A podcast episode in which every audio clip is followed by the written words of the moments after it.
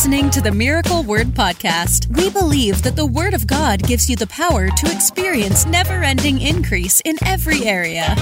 If you're ready for revelation that will take you to the next level, you're in the right place. Here's your host, evangelist, author, and founder of Miracle Word University, Ted Shuttlesworth Jr. Uh, you'll see when we when we go through some of this stuff, I'm going to be teaching today, as you saw in the title, on uh, one prosperity promise that is not for everyone. That's not for everyone. But you'll you'll be able to see as we study this how so many people take this out of context, and uh, they've taken this verse out of context. And so we're going to dive into that in just a second and show you uh, proper Bible study um, will, will give you an understanding of who this is truly for, as well as uh, recognize when people are misquoting this verse, which gets done all the time, especially in church, especially at offering time. And so uh, I want you to look at it with me today, and I'm, I'm going to show you why. Why we need to have these skills in place. Good morning, Brother Kevin. Love you. We're going to go to Philippians chapter 4, and um, I want you to I want you to really pay close attention. We're not just going to read the one verse, we're going to read the context surrounding the verse. Um, can I say, one of the things that I will um, kind of clue you in on, some of these newer Bible translations, uh, when I say newer, I mean newer than like the King James Version or, or, or something like that. But let's say, for example, you use an ESV, or let's say you use an NLT, or what I have in front of me, this is the NET, this is the Net Bible, full notes edition. Um, some of these newer uh, Bible translations do something in the layout that's very helpful for, for people that are studying the Bible. And that is that they use a paragraph style layout. And, and I like that. Now, obviously, when the Bible was written, there were no chapters, there were no verses. Uh, there, may, there were, if you look at the papyri, there's not even paragraphs in that way like we have in the English. But uh, when they're laying this out, um, they're, they're showing us in different places based on the indented paragraph, or even in your Bible, you might have uh, little headings in each chapter. Like mine says here when I go to Philippians chapter 4, right before chapter 4 starts, there's a little heading that says Christian practices. And then before verse 10, there's a heading that says appreciation for support. Uh, and then before verse 21, final greetings. You guys have that in your Bibles as well. Uh, obviously, that's not part of the Bible, and neither are the chapters and verses. Those were added for our benefit to help us more quickly find the places we're going to go. But these headings were added by translators so that we could kind of have an idea or an overview of what this section of Scripture is about, in their opinion, covering. You know, he covers Christian practices, moves on to appreciation for their financial support, goes then on to the final greetings to the church in, in Philippi and all that. So, those are there so that we can see kind of what it's about. But then when you're reading inside those uh, headings, you'll see there's indented paragraphs in some of your Bible translations. Well, they're just letting us know that the author might be changing subjects here, maybe might, might be changing uh, his thought process. And so they start a new paragraph because there's a new thought that might be starting here. And that's helpful too when you're reading um, the Bible and then going to read the Bible in context because uh, when you're reading it, you might say, okay, I'm reading, I'm plucking this one verse out, which is what we're going to do in a second. We're going to pluck the verse out and then we're going to go back and look at it in its in its context. But you say, okay, well, what is it that uh, what is it that that the that is quoted often? Well, let's let's go to the verse. Uh, it's here in Philippians four, but let me quote it to you. Uh, how it's often quoted in church, especially at offering time, especially in church services. You'll hear this verse quoted. But my God will supply all my needs according to his riches and glory in Christ Jesus. How many have heard it quoted that way? My God will supply all my needs according to his riches and glory by Christ Jesus. We've all heard that verse quoted that way in church. Everybody lift your hands. Everybody declare this with me. My God will supply all my needs, just like the Bible says. You know, and unfortunately, that's not what the Bible says. That's not what the Bible says. And uh, one of the things that we have to be very careful of, go, go back and check these passages. What does the Bible actually say? Well, uh, first, let's read it the way the Bible actually says it, because this is something that functions in the life of a believer for financial increase. But, but let's read it together. Um, it's verse 19, by the way. Philippians 4:19. Very familiar, but listen to what it says. Paul writes, "And my God will supply your every need." That's the NET. All of your needs according to his glorious riches in Christ Jesus. So so notice this.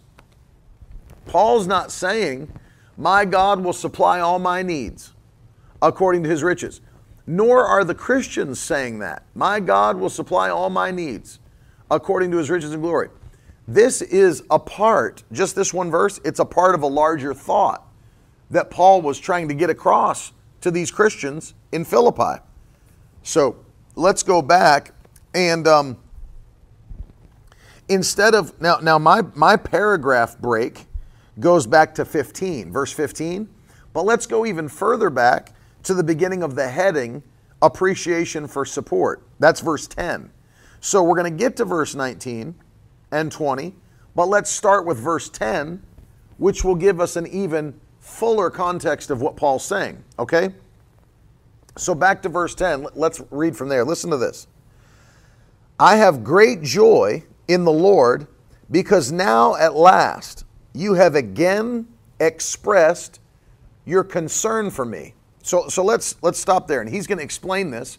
But notice that Paul recognizes that this church, the Philippian church, is not just expressing concern for him and his ministry, but they've done so before. That's not their first time expressing concern or care for him and his ministry. Because he says, uh, At last you have again expressed your concern for me. And then it says, Now I know you were concerned before, but had no opportunity to do anything about it. And so that's verse 10. He said, I know you were concerned about me before, but you, did, you, had nothing, you nothing that you could do for me because of your concern. Verse 11. I'm not saying this because I'm in need. For I have learned to be content in any circumstance. Verse 12. I've experienced times of need and times of abundance. In any and every circumstance, I have learned the secret of contentment. Whether I go satisfied or hungry, have plenty or nothing. I'm able to do all things through the one who strengthens me.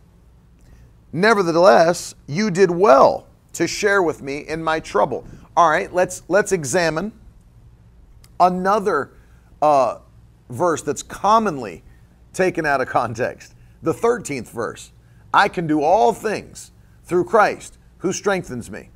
I can do all things through Christ. And people quote that for everything. They think that's some sort of a, a blank check uh, in the body of Christ for anything that you're going to do, anything you want to do. You know, and, and, and raise your hand if you've heard it used that way by Christians. That Philippians 4:13 is like some sort of supernatural blank check that will allow you to do anything you want to do because Christ strengthens you. And then we look back at what Paul's saying and we have to ask ourselves is that what he meant? Did he really mean that he could do absolutely anything in the world because of Christ that strengthens him? That's not what he's saying. He said, I believe one day I'll be able to fly because I can do all things through Christ you know, one day I'm going to be in the NBA because I can do all things through Christ who strengthens me. No, that's not what Paul's talking about. Read the flow of his thought. Read the flow of his thought. Uh, Dylan, the flow of Paul's thought is he said, There have been times. Now, he's talking about his ministry, his traveling, to church, church to church, teaching, preaching. Uh, just a heads up, you know, six, AD 60 was nothing like 2022.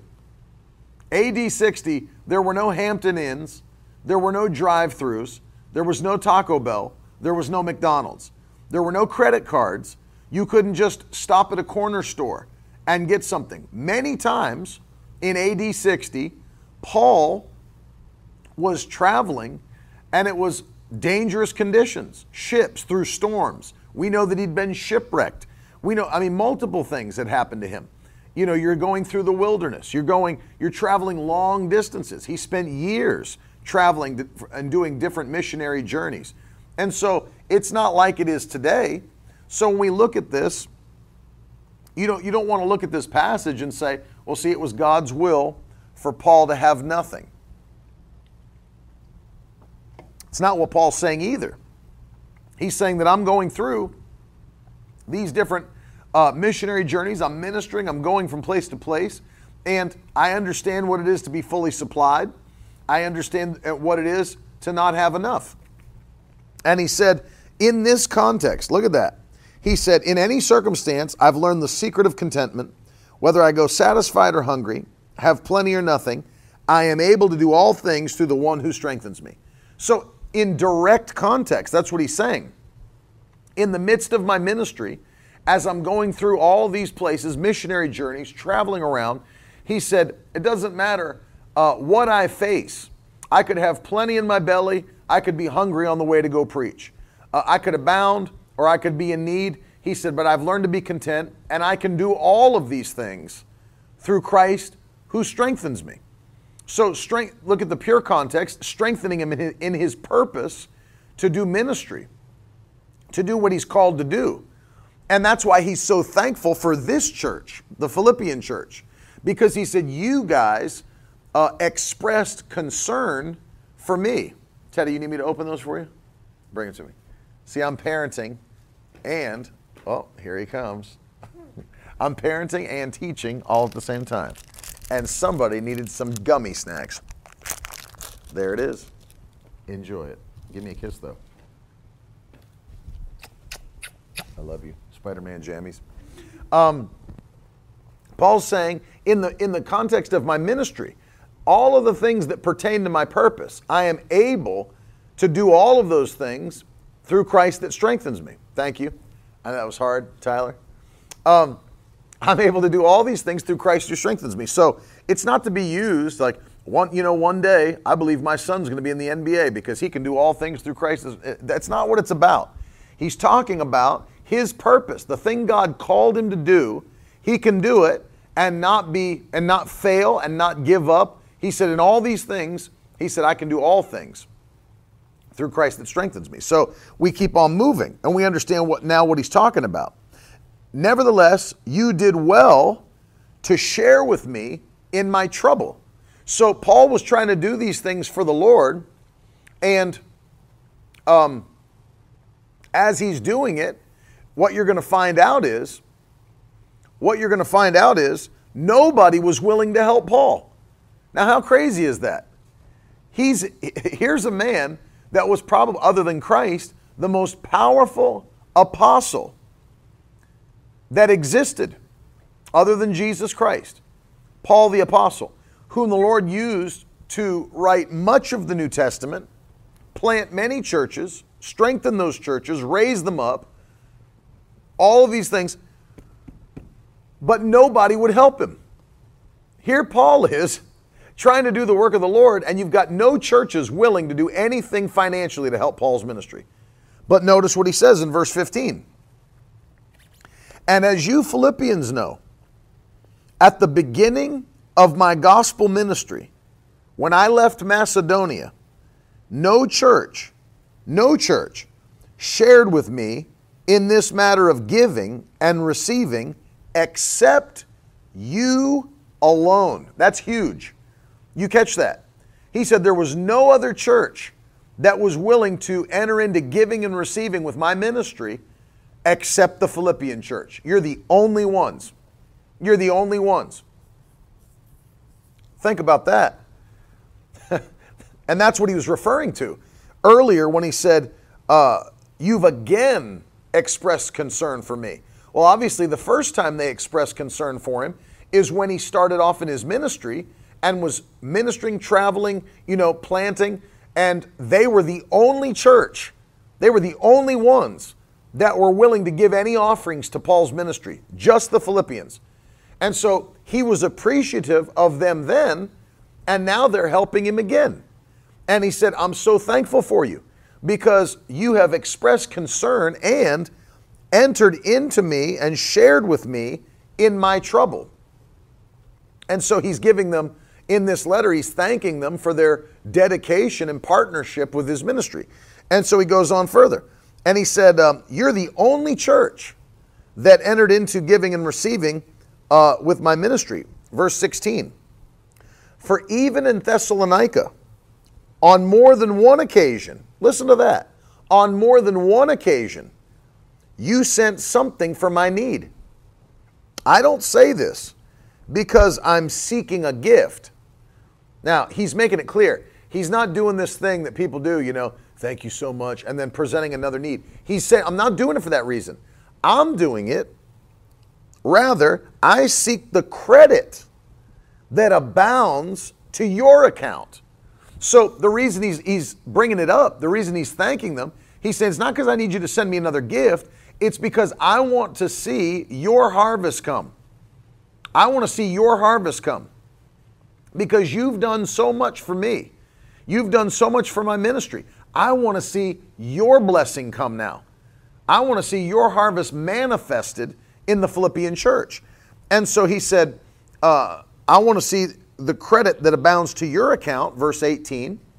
For I have received everything, and I have plenty. I have all I need because I received from Epaphroditus what you sent a fragrant offering, an acceptable sacrifice, very pleasing to God. So, do you see that? He's saying now, because of what you've done, because of what you've done, uh, I have no needs. I've got everything I need. I've got plenty. All I need because I received. So they sent someone with their gifts, Epaphroditus. What you sent, a fragrant offering, an acceptable sacrifice, very pleasing to God. Now we jump over to the verse that everybody quotes, and some people misquote, and we can understand it in the more full context than we have before without reading all these together. He said, And my God will supply your every need according to his glorious riches in Christ Jesus. May glory be given to God our Father forever and ever. Amen. Then he moves into his final greetings. So now let's look at this all together because you know, though there are many people that stand up in church services and they're sitting around, my, how many know your, my God will supply all my needs? Well, not necessarily. Not necessarily. The blessing doesn't just arbitrarily come to every Christian at all. If it did, then guess what? There would be no there would be no poor Christians. There would be no Christians in need if it just arbitrarily came to every Christian. But notice what Paul's trying to, he's trying to make this point to these Christians so that they understand what took place. He said, There's something coming to you as the Philippian church, but it's not coming to you randomly. It's not coming to you arbitrarily. The reason that my God is going to supply all of your needs according to his riches and glory by Christ Jesus is directly a result of what you chose to do for me and my ministry. That, that's what Paul's teaching. He's saying, on more than one occasion, you have blessed me, being the only church that sowed at the beginning of my ministry. And then when I was in Macedonia, again, you sent, you sent uh, uh, gifts again, and no other church did that. And then again, you sent Epaphroditus.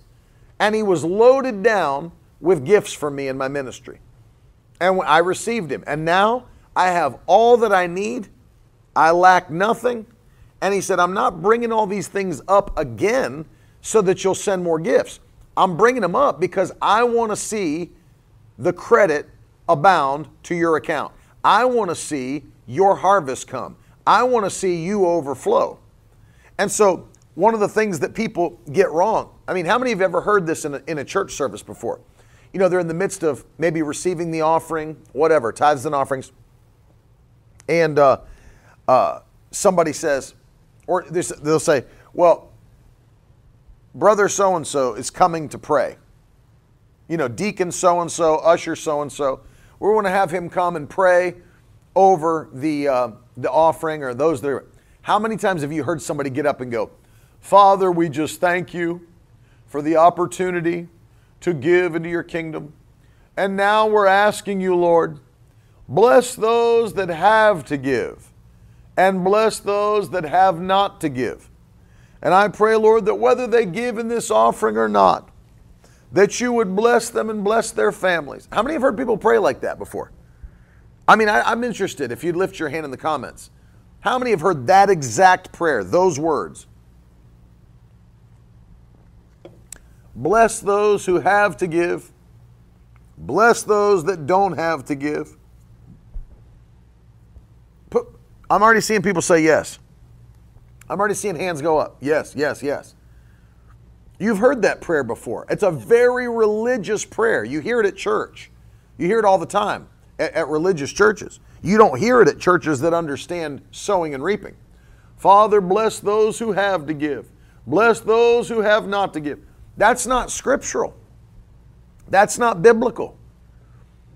It is your giving that sparks or provokes your receiving. Your giving provokes your receiving. And so the reason I say this is a prosperity promise that's not for everyone, notice in Philippians, Paul wasn't praying this for every Christian ever. He was not declaring this over every Christian in the world because he, he already made the point. There's a lot of Christians that had no desire to give towards this ministry, but you guys did. And so now, because of what you did do, now my God will supply all your needs according to his riches and glory by Christ Jesus. So notice what they're about to receive is a result of what they did. It's a result of what they did.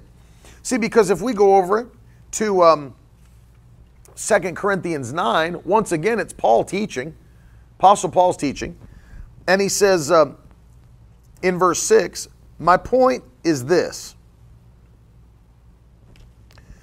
the person who sows sparingly will also reap sparingly, and the person who sows generously will also reap generously. So it's not only uh, Paul teaching that not everybody uh, receives that same promise or receives that same blessing, but he also goes on to say that not everybody will receive it in the same measure. That, that's, that's big for us to understand. Not only will not everybody receive it, not everybody will receive it in the same measure.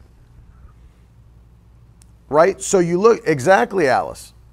Alice is saying that this, this verse can only be applied to me when I'm a, when I'm a giver. And that's exactly right. Isaiah said, I used to pray it all the time when I was religious. And pray that. Father, bless those. And it sounds nice, doesn't it? Because we really want to pronounce a blessing on those who seemingly don't have anything to give. But look at this now. Because uh,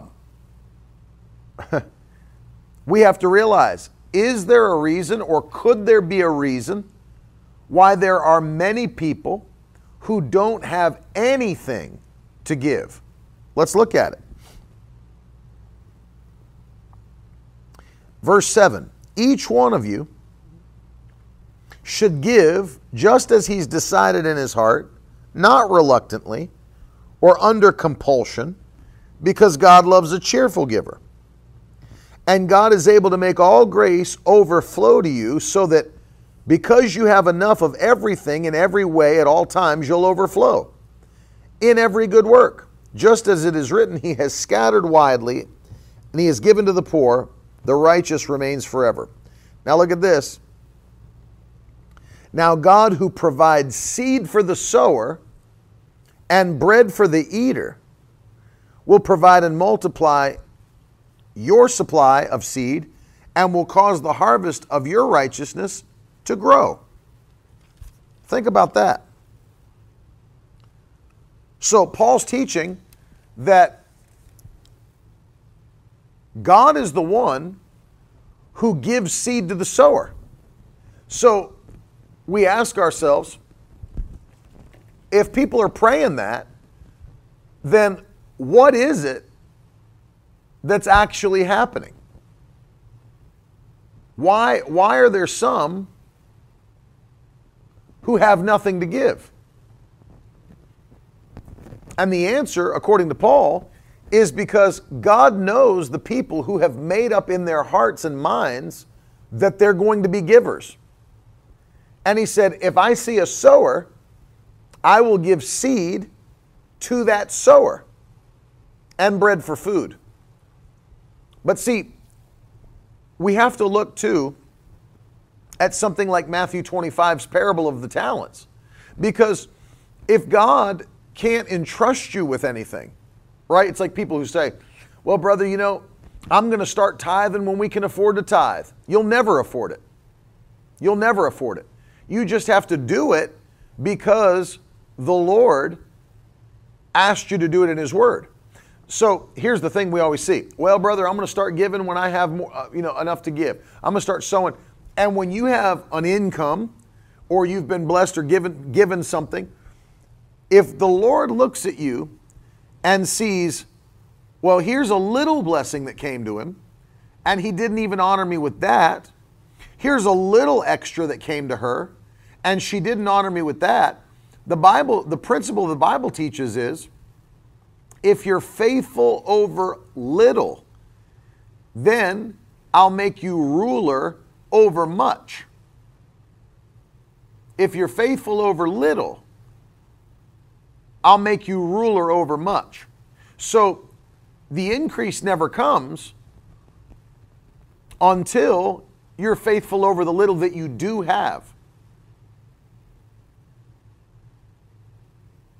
And it's, it's, it's insane because the way you hear some churches teach it, it will actually keep people in poverty and in need for the rest of their lives.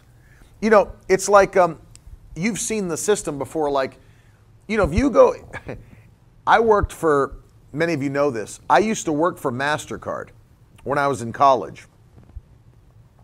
And I was young, you know, I was 18 years old. And I didn't understand, you know, all of the practices of credit card companies at 18 years old. I didn't understand. I didn't understand how, at the time, I didn't know that credit card companies, to make money, will prey on, on people that uh, are in need, that don't have enough, um, that are already in a rough place financially, that are not doing well in life. And I didn't know at the time credit card companies will prey on these people.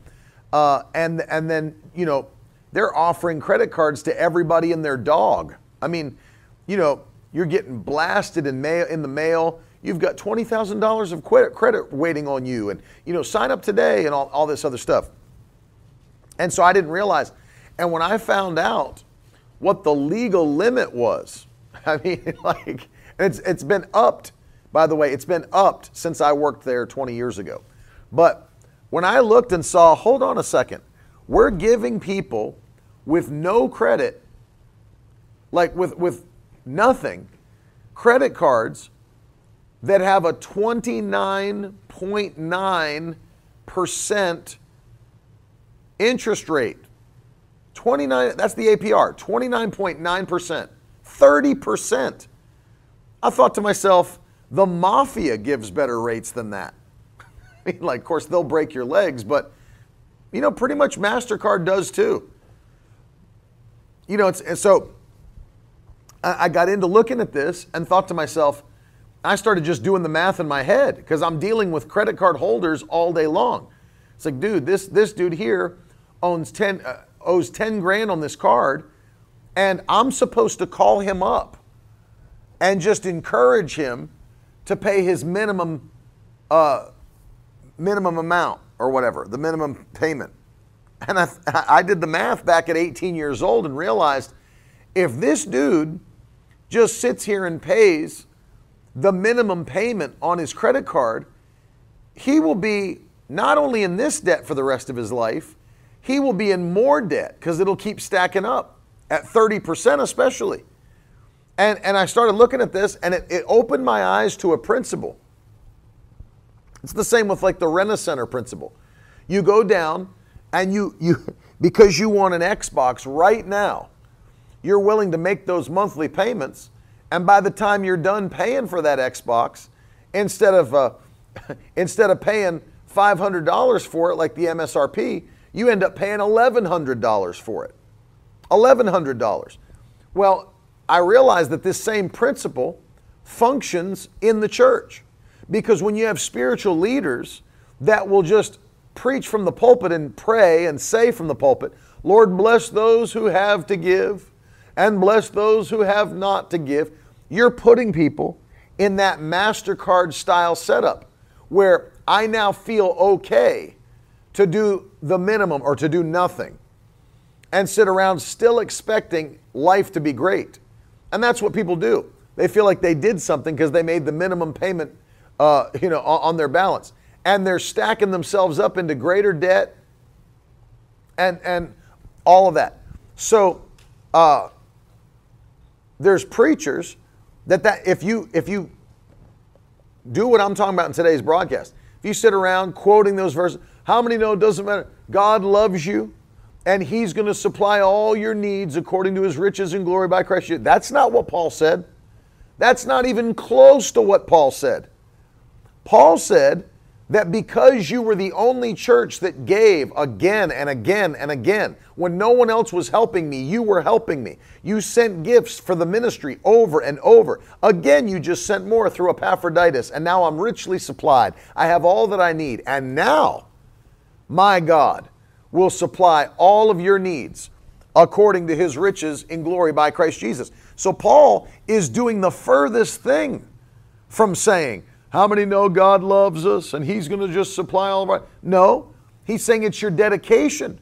And then again, he taught the Corinthians that God gives seed to the sower, yes. But when you sow the seed, the type of seed you do sow is going to depend or is going to govern what comes back into your hand afterward. He who sows sparingly will reap sparingly. He who sows bountifully will reap bountifully. That's what the Bible teaches. And there's this socialist mentality that there's going to be some sort of an equal distribution of wealth across the body of Christ. And that's not how it functions. That is not at all how, how God operates. You know, you hear people get on television I came to prophesy to you that 22 is going to be a double portion for every person watching me. You get ready to walk into the double portion. It ain't going to happen for everybody because everybody's at different levels of dedication, maturity. Not everybody, not everybody's going to enter into that kind of a, a, a double portion or an overflow. And it's dangerous to get on, be like me getting on this broadcast with you know, if there were a few hundred people watching and sitting here saying, I came to tell you, everybody watching me today, the double portion's coming. It has nothing to do with what I say over you. I want you to understand that. It has nothing to do with what anyone, your pastor can say it over you until he's blue in the face. But again, if you're not a tither and a giver, then nothing's going to change. You'll get a goose egg. Uh, when I come across all these people on social media, man, and it's all these people. And they're, and they're talking about everyone who reads this, I cancel the curse of debt over your life. It's like, I just scrolled past your tweet, and your tweet just canceled the curse of debt over my life. It's on Facebook too, like Rachel said, all the time. I cancel the demon of debt that's been holding you in bondage. The demon of debt? There's no demon of debt. what does he look like? The Monopoly guy? the demon of debt. There's there's no Mary, don't don't give any money. Mary Khalil, don't give any money to anybody that's putting their Cash App and Venmo in the comments. Don't let people scam you out of money. They, they jump on all the time. Different accounts, same Cash App. That's how you know it's a scam. you know, and, and that's exactly how it is. And there's, and there's people sitting around. You can declare it all you want. You can declare it all you want, but it doesn't, it doesn't change anything. I can't, you, I declare, everybody reading my tweet, everybody reading my Facebook today, I cancel the dirty demon of debt over your life from this day forward, and you shall walk in it. It's like, no. There, there's no dirty demon of debt. there's no dirty demon of debt. You got yourself into debt. wasn't a demon. It was swiping. swiping got you into the debt. It wasn't a demon. That dirty demon of debt's living in your wallet. And people come up with all these reasons. One thing I've noticed about uh, the fringe nut job charismatic Pentecostals is that they over spiritualize everything. And you can over spiritualize everything. Everything. To the point where anything that happens in your life due to your bad decisions or choices gets blamed on a demon somewhere. it's like, you know, and I've talked about it. I've talked about it in health. I've talked about it in finance. I've talked about it in people's mental states. You know, I used to deal with it with my youth group back when I was a youth pastor. And when they would come and tell me how hard it is to stay pure in high school, and I'd say, okay, well, show me on your phone, or back then it wasn't a phone, back then it was just an iPod. I'd say, show me on your iPod what, you what music you're listening to. I say, I, I really want to see your playlist. I really want to see what you're pumping into your ears on the way to school, through school, on the way home from school, when you're in your room after school. And if I look at your playlist and I find 50, you know, hip hop and R&B songs that are all talking about sex, then don't tell me how bad the devil's attacking you when you're pumping those things into your soul day and night and you're surrounding yourself with friends that that's that's all they talk about and that's what all they want to do right? And all these different things. Don't tell me the devil's attacking you when you're bringing that mindset and that that uh, that environment upon yourself now, Kathy asked the question. Obviously, every there are different situations, no question. She said, "What do you do when debt gets dumped on you, even after you've been tithing and giving?" You you can understand uh, that there's other things that happen uh, that are not from your own spending habits, obviously, but that is not the majority. That is not the majority. Uh, and obviously, you'll believe, Kathy, that God's going to help you and clear it.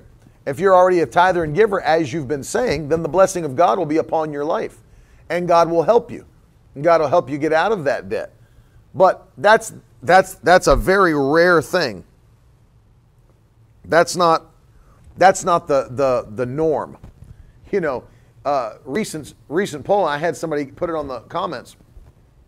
The, Dave Ramsey said that the the average American, if they had a five hundred dollar emergency, then over eighty percent, I believe it is. It might be higher than that. It might be in the nineties now uh, that over 80% would have to put that emergency on a credit card.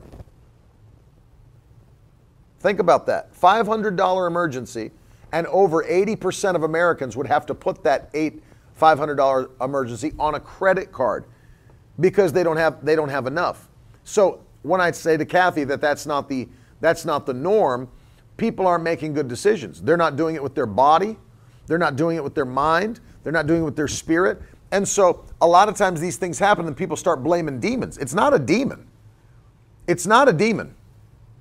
People have to, and that's why if you've ever heard me teach on it, and it's it's on our podcast, five areas of your life that you must master, or they will master you. The five areas of your life that you must master, or they will master you. Listen to that. Dylan said he just read that seven out of 10 Americans are one paycheck away from bankruptcy. And that's how the majority of America is living because they're not making, they're not making choices that are, and, and, then this, and then if it's a Christian, you know, how many know the devil's been attacking my finances and there's a demon? Uh, and it's, it's so funny to me because every time the, you know, anytime there's a stimulus check, anytime there's a, a, a tax return, Sunglass Hut gets raided Foot Locker and Champ Sports gets raided. You know, all these, and people coming into church, all new stuff, new cell phones, new glasses. It just, it, and then they say, I need you to pray. There's a devil coming against my finances. No, your finances are all in the cash register at Sunglass Hut so you could have two new pairs of Prada to wear around. Yet, your credit card's still not paid off. You know, and people, don't blame the devil. Don't, blame, don't blame the devil. It's not a demon. And that, that's true for many, many things in the lives of Christians. They want to blame demons. They want to blame devils. Now, I'm not saying that demons and devils aren't real. I'm not saying that they don't harass believers. Of course they do. But I would guess, I would guess that the majority of believers uh, are truly dealing with bad decisions, results from bad decisions results from bad decisions. And so that I know we want to, you know, many times it comes from a heart for people that people want to see other people blessed. I get that. I understand there might be an usher, deacon, or a pastor that stands up and prays that genuinely because they want to see people get blessed. And they say, well, bless those that have to give, bless those that don't have to give. But that's not how, how God's kingdom works by any means by any means. And and so though they might do it even from a genuine heart, it's actually hurtful because you look at these and then and then quoting scriptures out of context, you know. My God's going to supply all your needs. Not always. Not always. You've got to do it the Bible way. And even with the parable of the talents that I mentioned earlier, the Bible says that when the master came back to check out his servants, he looked at the one that he'd given five talents and he had invested it and gave back the uh, 10 talents to the master. He said, Well done, good and faithful servant. He said, You've been faithful over little, I'll make you rule over much. One he'd given two. He took the two, invested it, gave back four. He said, Well done. But then he got to the servant that had only been given one talent. And by the way, he also didn't arbitrarily pick how much he'd give to each one, it wasn't random. It was based upon their previous faithfulness and production. And so he comes to the one who had one. He said, Here's your one talent back. I knew you're a hard master. You reap where you don't sow. So I buried it in the ground. Here it is back to you. He said, You wicked and lazy servant. You wicked and lazy servant. He said, You should have at least put it in the bank so I got interest on my money. He said, Now take away from him the one talent and give it to the one who has 10 talents. You know, people be like, That's unfair. He already has 10. He doesn't need another one. But look at the principle that Jesus is teaching. To him that does well with what he has, more will be given. Woo!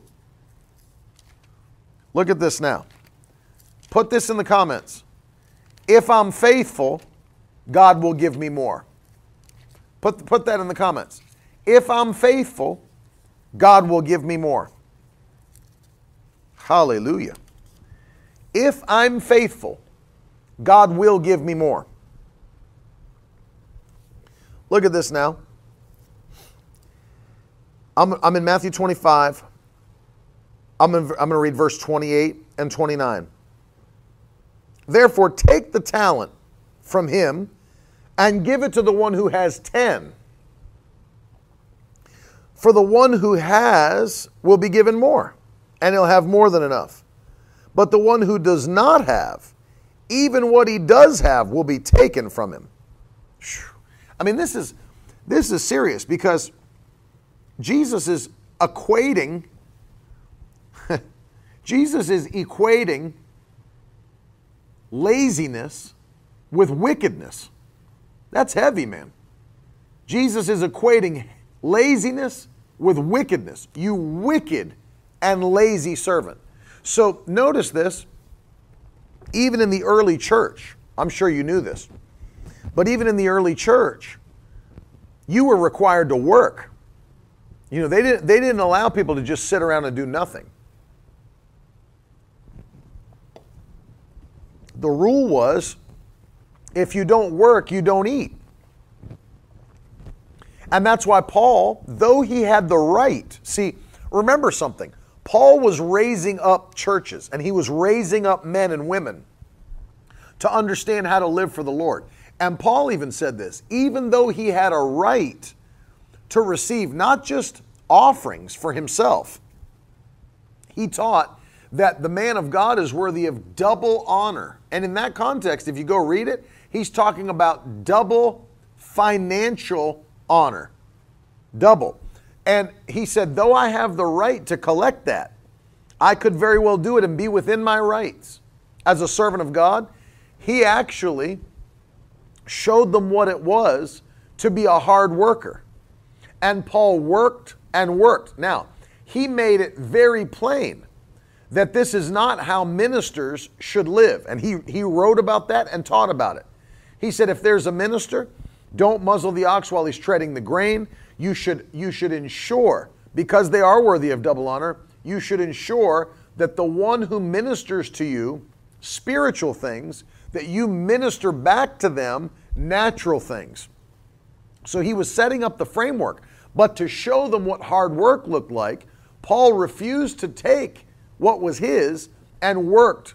Worked as a tent maker, worked very hard. And he pointed it out in his letters. He said, Did I not work hard when I was with you to show you what it was to be a, a worker, to show you what it was to be faithful? And he love you, Dave. And he said, if if you don't work, you don't eat. So that was a principle. They didn't just let people sit around and be lazy. God hates laziness.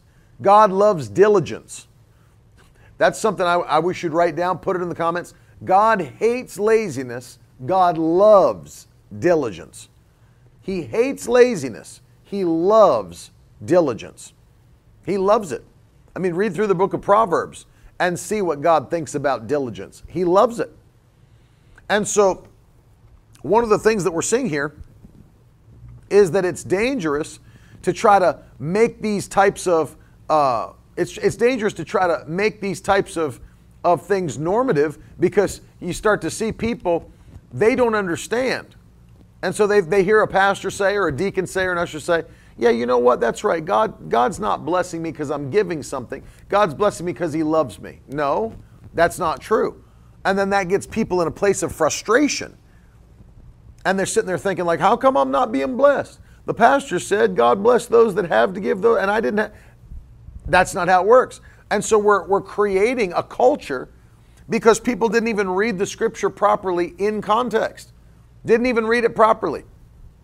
And so you got a whole group of Christians that think that uh, you know giving to God is just some kind of a uh, um, an optional thing that you know if you feel like doing it, or maybe just drop a little something in the offering. And and it's far from that. It's far from that to the place where even King David said, I will not give God something that costs me nothing. So he shows us here's a man, by the way, after God's own heart, who we see is like, I'm not going to uh, just flippantly offer something to God. I won't give God something that costs me nothing. I'll make sure that what I give him is precious. It's got to be precious to my heart, precious to me. It's got to mean something. If it doesn't mean something to me, it's not going to mean anything to God. And so I wanted to bring this to your attention because Paul's making a point here. And Paul's point that he's making is God is going to move on your behalf. And the reason God's going to move on your behalf is because when no one else was willing to be faithful and to sow, you took on the burden of my ministry with me and you sowed. And God will bless you abundantly now because you didn't just do it once, you continued to do it. And he said, Even now, I am being blessed by your faithfulness. And so now, my God will supply all your needs according to his riches and glory by Christ Jesus. So you start to realize this is a very, this is a very uh, pointed passage. This is not something Paul's saying to everybody in the body of Christ. He's saying it to show a principle to a group of people who were faithful. You see that? And that's how and that's how God works. God is always looking for faithfulness. Always looking for faithfulness. And so you say, well, doesn't God just bless everybody the same? Doesn't he just love everybody the same? Not necessarily. Not necessarily. He now here's here's what's crazy. He showed his love to the world at large by sending Jesus. Right? God showed his love for the earth by sending Jesus. But after that, his love and his grace, love you, Brother Ron, his love and his grace and his favor and his mercy, they're not shown to everybody the same way. For example, the Bible says that uh, God opposes the proud, but gives grace to the humble. And so there you see two things you could do, but God will respond differently depending on which one you pick. If you walk in pride, the Bible said God will oppose you. If you are humble and meek, the Bible says God will heap grace upon you, which is favor, the favor of God. And so uh, God doesn't show everything to everyone the same. Doesn't show everyone. For example, and I, I know I know this is uh, I'm kind of getting into what we'll do in the Bible study a little bit, but let me give you one more thing before I pray with you. You know, um, we we talk about what Peter said, and it's quoted all the time in church. How many know God's God's no respecter of persons?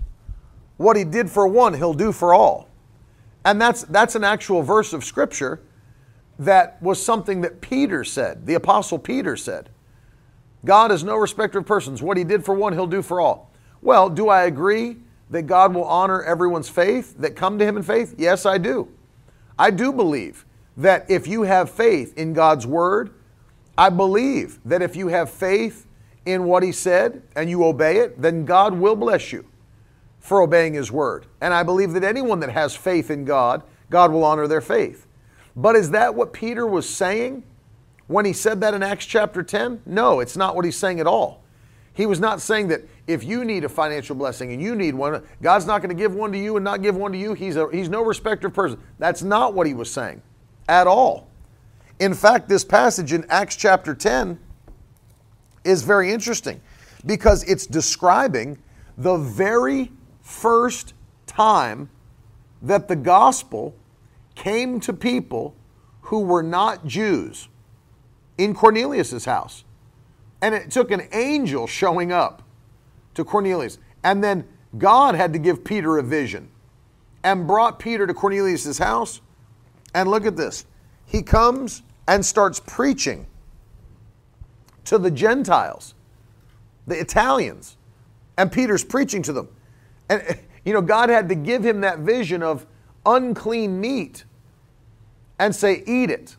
And he'd say, No, Lord, it's unclean. And God had to rebuke him and say, Don't ever call unclean what I've cleansed.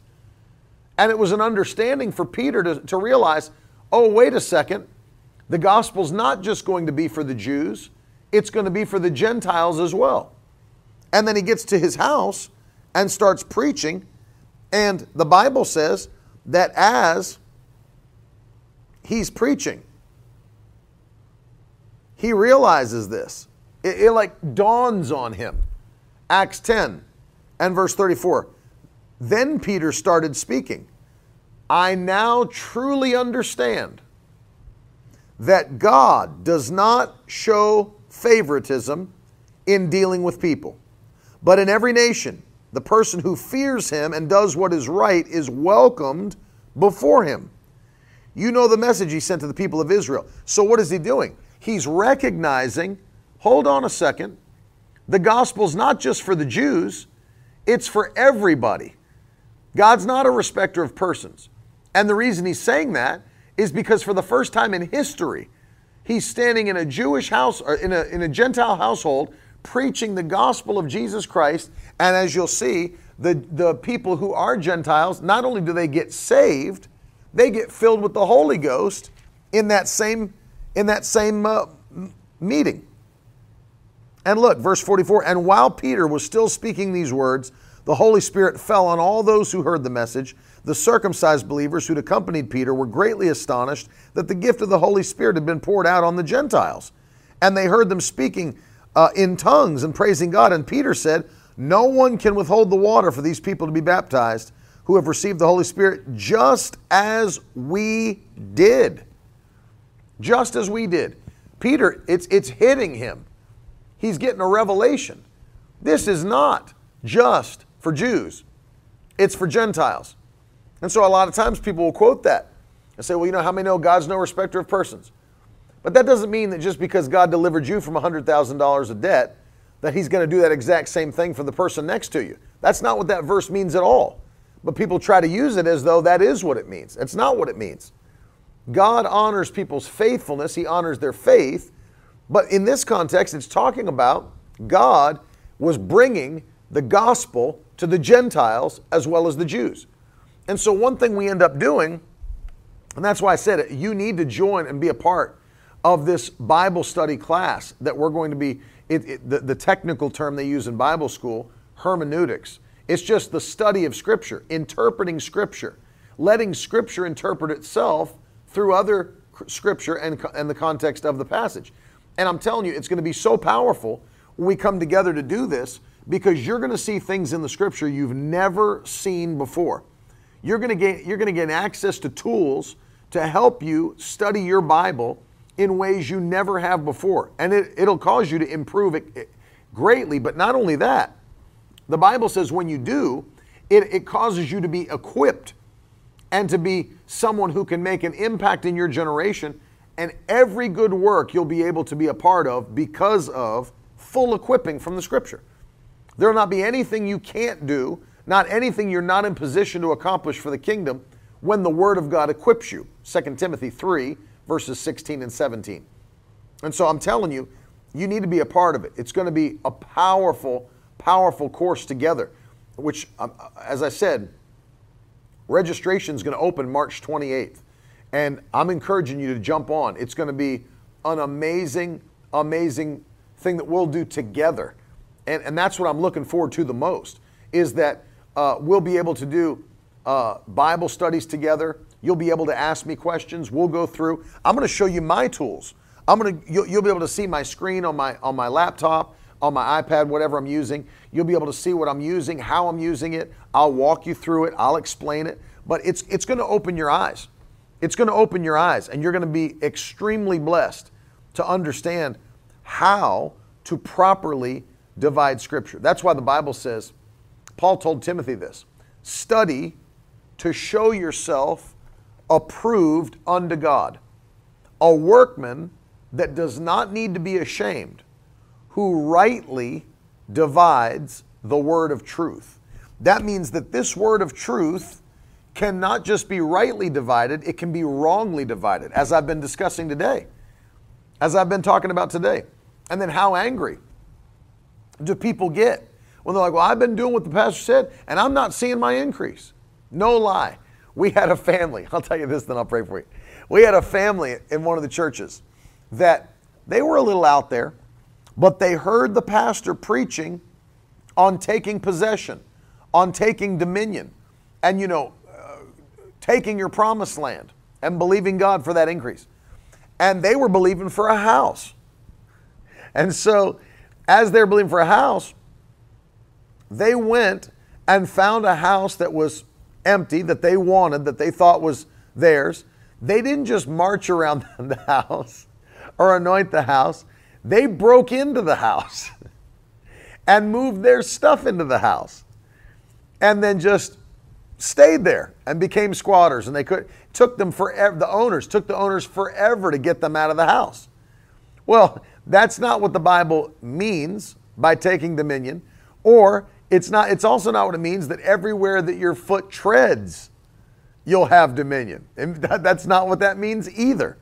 But apparently these people thought it did. But see the, the point i'm trying to make is wrong believing leads to wrong actions. Wrong believing leads to wrong actions. And that's why I'm telling you that uh, when, I, when you hear me harping on this hyper grace message and going after it and calling it demonic and doctrines of devils and all that, the reason I'm doing that is because it has led many Christians back into a life of sin. Because they've been taught wrong things, and so it leads to wrong actions and wrong believing. And as a result, they're doing things that are totally displeasing to God, and they think it's fine. They think it's fine. And so that's why it's so important to believe properly and rightly divide the scripture and know what the Bible actually teaches. And you need to have those principles at your disposal, those tools at your disposal. There should be some warnings when you're reading. And what'll end up happening is that you'll you'll be in you'll be in church sometimes and you may hear somebody say something your spirit will it'll automatically pop and say i recognize that that's not in the context of what the scripture means. You'll be able to know that. You'll not be deceived. You'll not have any issue uh, properly understanding the scripture. It's like i said one time uh, if you if you don't read the bible properly then you'll miss you'll mistake uh, things that are not supposed to be taken the way that you take them. It's like I was joking one time and said, you know, imagine if my little son was swimming in our pool in the back and I left a note for him on the table that said, um, when you're done, go into my room and take your clothes off, and I'll come in to see you in a minute. Well, I left that for Teddy. But imagine if Carolyn had some of her friends over and one of her friends picks up the note and thinks it's for her and looks at that and gets all angry and offended and, you know, ticked off. Why would your husband leave me? Why would he say these things? Well, you were reading something that was not written to you, wasn't for you. So it's important to know who it was for and what the context was and what it meant. That was for my little son who's in the pool, right? And when he's done, I want him to take his wet clothes off, come in so I can dry him off and get some dry clothes on it. But if somebody else picks that up, up and reads it, either someone's going to be mad or I'm going to be in trouble because it wasn't for you. You took it and tried to apply it to you, but it wasn't for you. And so I'm telling you, this is going to be an extremely helpful thing for people coming up next month. And um, I want to encourage you to get involved. Again, uh, March 28th, we're opening registration. I'll give you more information on social media, on these broadcasts. It's going to be excellent. I'm, I'm very much looking forward to it. Let me pray for you. Father, I pray by the power of your Spirit, you know your people are faithful. You know your people are pressing in to the anointing. Lord, we've been declaring it's our year of divine possession. We're not going to stand by the wayside like so many do and just sit around wishing and hoping that you'd bless us we are going to stand not just in faith, but in faithfulness, taking actions of faith to do what you've asked us to do. And as we do, Lord, I thank you that this is going to be a year like we've never seen in the mighty name of Jesus. A year of increase for the faithful, a year of explosive growth for the dedicated. Lord, a year where we take ownership by the power of the Holy Ghost. Open doors for us that have never opened before in Jesus' name. Let this be a year of such miracles that it would blow the minds of natural men, that it would blow the minds of even those that don't serve the Lord. Let them clearly see the blessing of God upon our lives. We thank you, Lord, for that. We give you praise. Lord, I pray for those that are struggling today, those that we've been getting prayer requests, those that are sick, those that are battling in their physical body. I pray now in Jesus' name, let that healing virtue come upon them today and make them well. Lord, those that are battling in their mind, let this be a day of peace and a day of joy. I take authority over that depression and anxiety. I command it to go in Jesus' name. Receive joy and receive peace by the power of God's Spirit in Jesus' name. And we thank you, Lord, that you're helping us to take control of areas of life that may have previously been out of control. And we'll do what you've asked us to do. And as a result, this is our year of breakthrough. In Jesus' mighty name, amen. If you believe it, throw some hands up, throw some fire up, and let me encourage you to partner with Carolyn and with me. You know, I thought it was interesting. I was reading that today about Paul. And uh, it's very interesting how this church felt in their spirits, not to just bless him once, but to stand with him often. That's what happened with Jesus, you know. The Bible says in Luke chapter 8, verses 1 through 3, that God sent people, wealthy people, to Jesus to minister to him and his disciples financially. And they traveled with him and they were a part of the ministry. That's partnership. Partnership is a biblical thing. And I want to encourage you to partner with me and Carolyn as we're doing what the Lord's called us to do. We're all doing it together as a family. We're pushing this gospel forward before it's too late. Jesus is coming soon. And I want to say thank you to all of you that are already standing with us, all of you that are uh, believing God for miracles in our generation. Thank you for those that are already partnering. But if you're watching or listening to me and you've not taken a step of faith to partner financially with this ministry, do it. Take a step of faith. Watch what the Lord will do for you. Watch the blessings that'll flow back into your life as you step out and, and partner with us. If you'd like to know how to do it, the information's on the screen. You can go to miracleword.com. When you do, you'll see a button that says partner and uh, it will show you all that we're doing in the ministry and it'll show you the different levels of partnership and how you can stand with us. But for everybody that's at the uh, base level of $85 a month or more, we're going to send you this book by Dr. Mike Murdock 31 Reasons That People Do Not Receive Their Financial Harvest. It's an eye opener. This is our gift to you in the month of February. And um, this is something that when I was younger, it truly opened my eyes. People, there's things people don't even understand that they're doing or not doing that's keeping back their financial harvest. This book will help you. And that's for everybody sowing $85 or more. This month, you can go to miracleword.com forward slash offer to claim it. Uh, for those that are standing with us at $250 or more, we found out that there's currently an issue, I guess ownership or copyright issue with Dr. Sumrall's books right now, and they're trying to resolve that at LeSEA. And so we'll have something for you. But for those that are standing with us at $1,000 or more, we're going to send you that book by Dr. Murdock, another one, and then also this net Bible, full notes edition, 60,000 translators' notes. It's our gift to you to say we love you very much. I'm going to go home and make sure that the refrigerator has not exploded. Truly, though, for real, tomorrow I will be back with you at the normal time, 10:30 a.m. For real, for real. Carolyn's back today, and uh, and and it's gonna be it's gonna be better. It's gonna be better. It's gonna be better. No, no, I got we got it under control. I, I got like 92 towels in the dryer right now. The floor is dry. The refrigerator is fixed and uh, the sledgehammer dents mean nothing. It still works fine. I love you very much. Thank you for hanging with me today. I'll see you in the morning for real, for real, at 10:30 a.m. Teddy's coming to say goodbye. He loves you too. You want to say goodbye? Me and Spider Man love you, and we'll see you later. Have a good one. Bye.